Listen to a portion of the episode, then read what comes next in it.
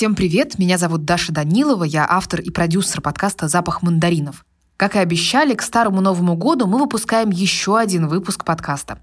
В нем мы собрали истории, которые прислали нам в Телеграм-бот или на почту вы, наши дорогие слушатели.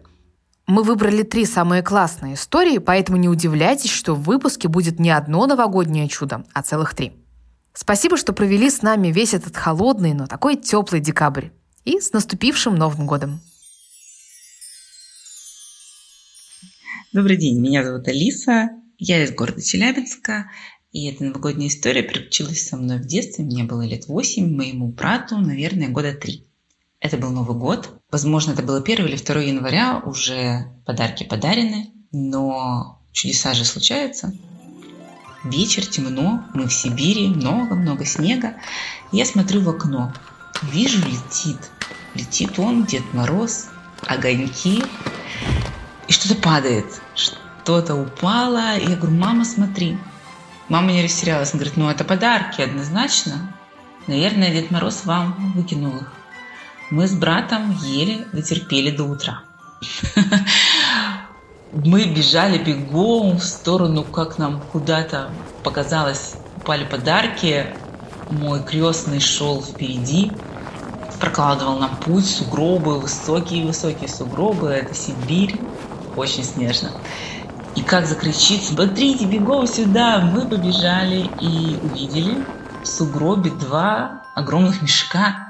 По моим меркам, восьмилетней девочки, это были очень огромные мешки. Сейчас, наверное, небо они показались сильно меньше. Но это были два потрясающих подарка от Деда Мороза, которые выпали у него из саней. И сейчас мне 35, и я в прошлом году показала своему сыну. Опять прилетал Дед Мороз со своими огонечками. А мы как раз были на улице, фейерверки пускали. И как он кричал от радости, что там Дед Мороз. И нужно скорее бежать домой, проверять, есть ли там подарки. А я ему говорю, да подожди, они не там, они у нас в лесу, вон туда же все падало, ты как не увидел-то? И вот мы побежали в лес за, по сугробам искать эти подарки от Деда Мороза. И это было великое-великое счастье для моего ребенка найти в подарки, которые выпали из саней Деда Мороза.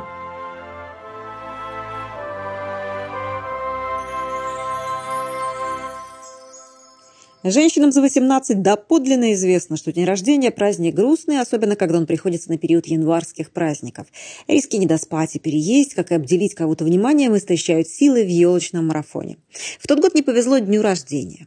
Он стал черной датой. Когда же все прояснилось и все счастливо помирились, решено было таки отметить. На радостях я отправилась в книжный магазин, чтобы порадовать себя вкуснейшей полиграфией. Но глаз привлекла картина – все банально, знакомо многим теперь. Рисуй себе согласно цифрам. Рисовать с детства я умею только кота, но с цифрами вмиг разберусь. Итак, с заветной коробкой под мышкой выбегаю на улицу и чувствую.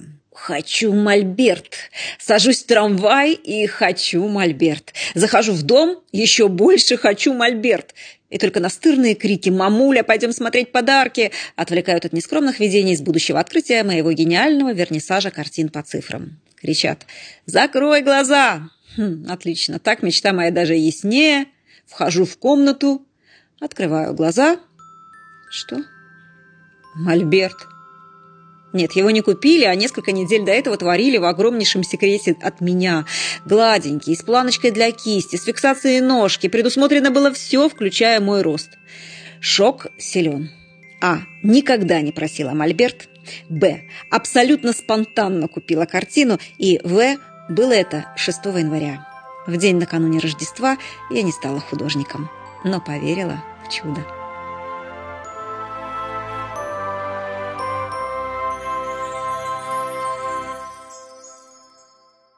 Всем привет, меня зовут Вероника. Сейчас я работаю графическим дизайнером, то есть я уже взрослая тетя, но когда со мной произошла эта история, я еще училась в институте, была молодой и зеленой, мне было всего 19 лет, и к таким ситуациям я была не подготовлена абсолютно. Но все начиналось достаточно хорошо. На новогодние праздники я, как и все, собиралась полететь домой Хабаровск. Училась я тогда в Санкт-Петербурге, и между этими двумя городами расстояние 8 тысяч километров или 7 часовых поясов. Достаточно много. Поэтому всегда, когда ты собираешься домой, нужно покупать билеты заранее, иначе под Новый год их просто не останется, либо они будут очень дорого стоить. Где-то в октябре мы списались с моим другом, который тогда тоже учился, но в Москве, и договорились полететь домой вместе. Важное замечание, что прямых рейсов из Питера до Хабаровска нет, поэтому в любом случае моим пересадочным пунктом была бы Москва. До нее нужно было как-то добраться. Ну, самым дешевым и выгодным для меня вариантом на тот момент стал поезд я взяла билет в ночь с 27 на 28 декабря, и самолетом я должна была лететь также с 28 по 29 декабря, чтобы перед Новым годом у меня было два дня провести их с семьей, чтобы вместе все подготовили и отпраздновали. Вот наступает 27 декабря, я уже вовсю собираю вещи, документы, все. Мой молодой человек отвез меня на вокзал на Московский, Санкт-Петербурге. Мы попрощались. И я села в свой вагон. Это был плацкарт. А в плацкарте у меня всегда возникает такое ощущение, что кому-то обязательно пригодятся мои вещи. Поэтому я их прячу. В тот раз я решила спрятать свой паспорт под подушку. Ну а что, вроде надежное место. Утром я проснулась, за 15 минут до прибытия в Москву собралась, вышла, меня встретил мой друг, все было хорошо, мы поболтали и выдвинулись в аэропорт. Наш самолет должен был вылетать где-то в 6.40, по-моему. То есть у нас было еще достаточно много времени. Мы зашли в торговый центр, купили подарки нашим родным, и уже подъезжали к аэропорту, все было спокойно, все нормально, мы болтали. И когда мы зашли, подошли к стойкам регистрации, я начала нервничать, потому что не могла найти в своей сумке паспорт. Я решила, что паспорта со мной больше нет, и что я его потеряла. Когда я это поняла, меня просто рухнул мир, потому что я понимала, что я нахожусь в Москве без документов. Я не смогу попасть в Санкт-Петербург ни самолетом, ни поездом. Я не смогу лететь домой. У меня сгорит сейчас билет, я просто не знала, что мне делать. На карте у меня было на тот момент 5000 рублей. А, мой друг пытался меня как-то успокоить. А, мы сходили в отделение полиции, которое было в аэропорту.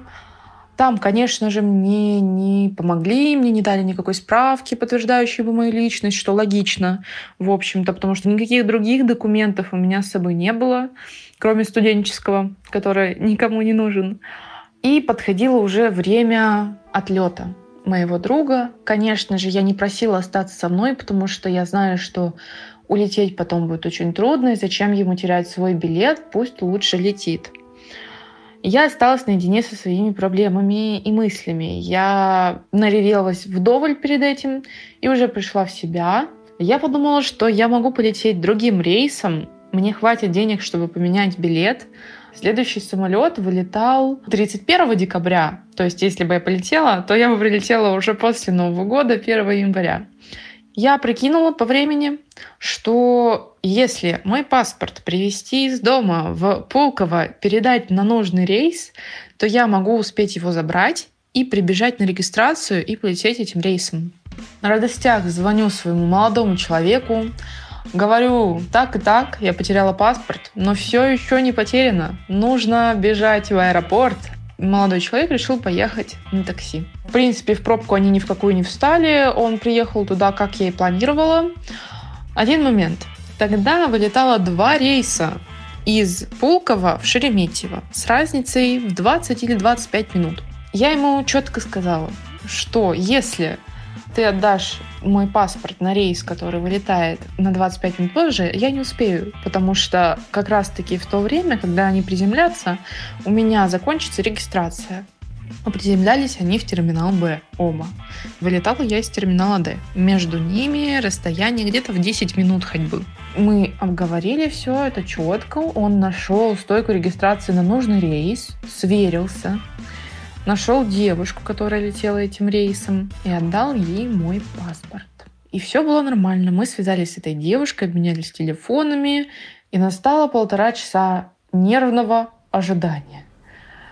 Казалось бы, уже все хорошо, и я лечу домой, осталось вот только чуть-чуть и забрать паспорт. И подходит время, когда ее самолет приземлился, я увидела его на табло, но она не вышла на связь. Я испугалась, что мой паспорт тоже куда-то уйдет. Проходит 10 минут.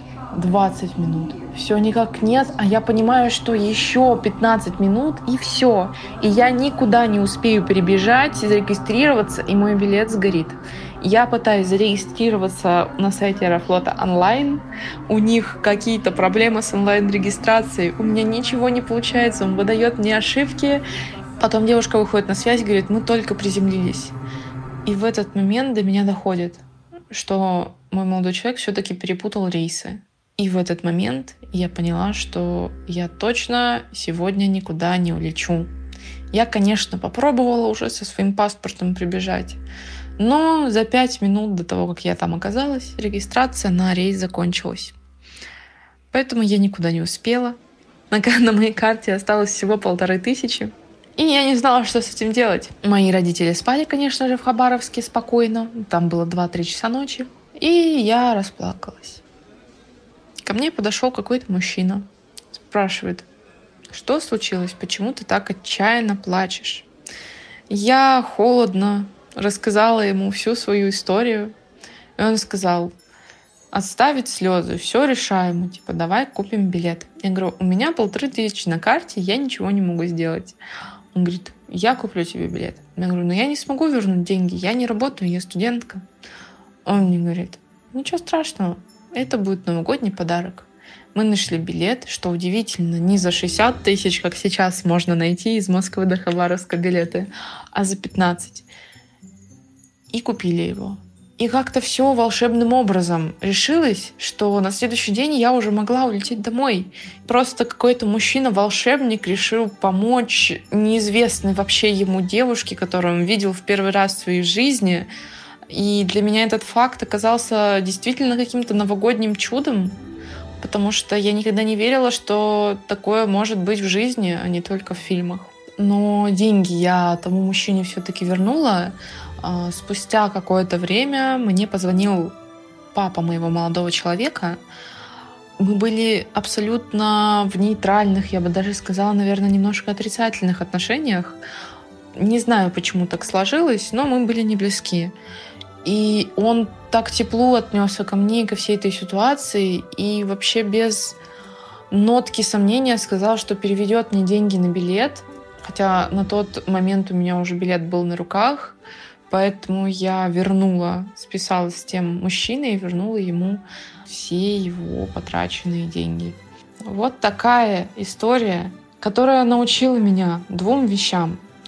Верить в доброту людей. Ведь э, абсолютно незнакомый человек может как-то вас спасти всегда и успокоить. И чем больше таких людей, тем больше во мне надежды на что-то хорошее.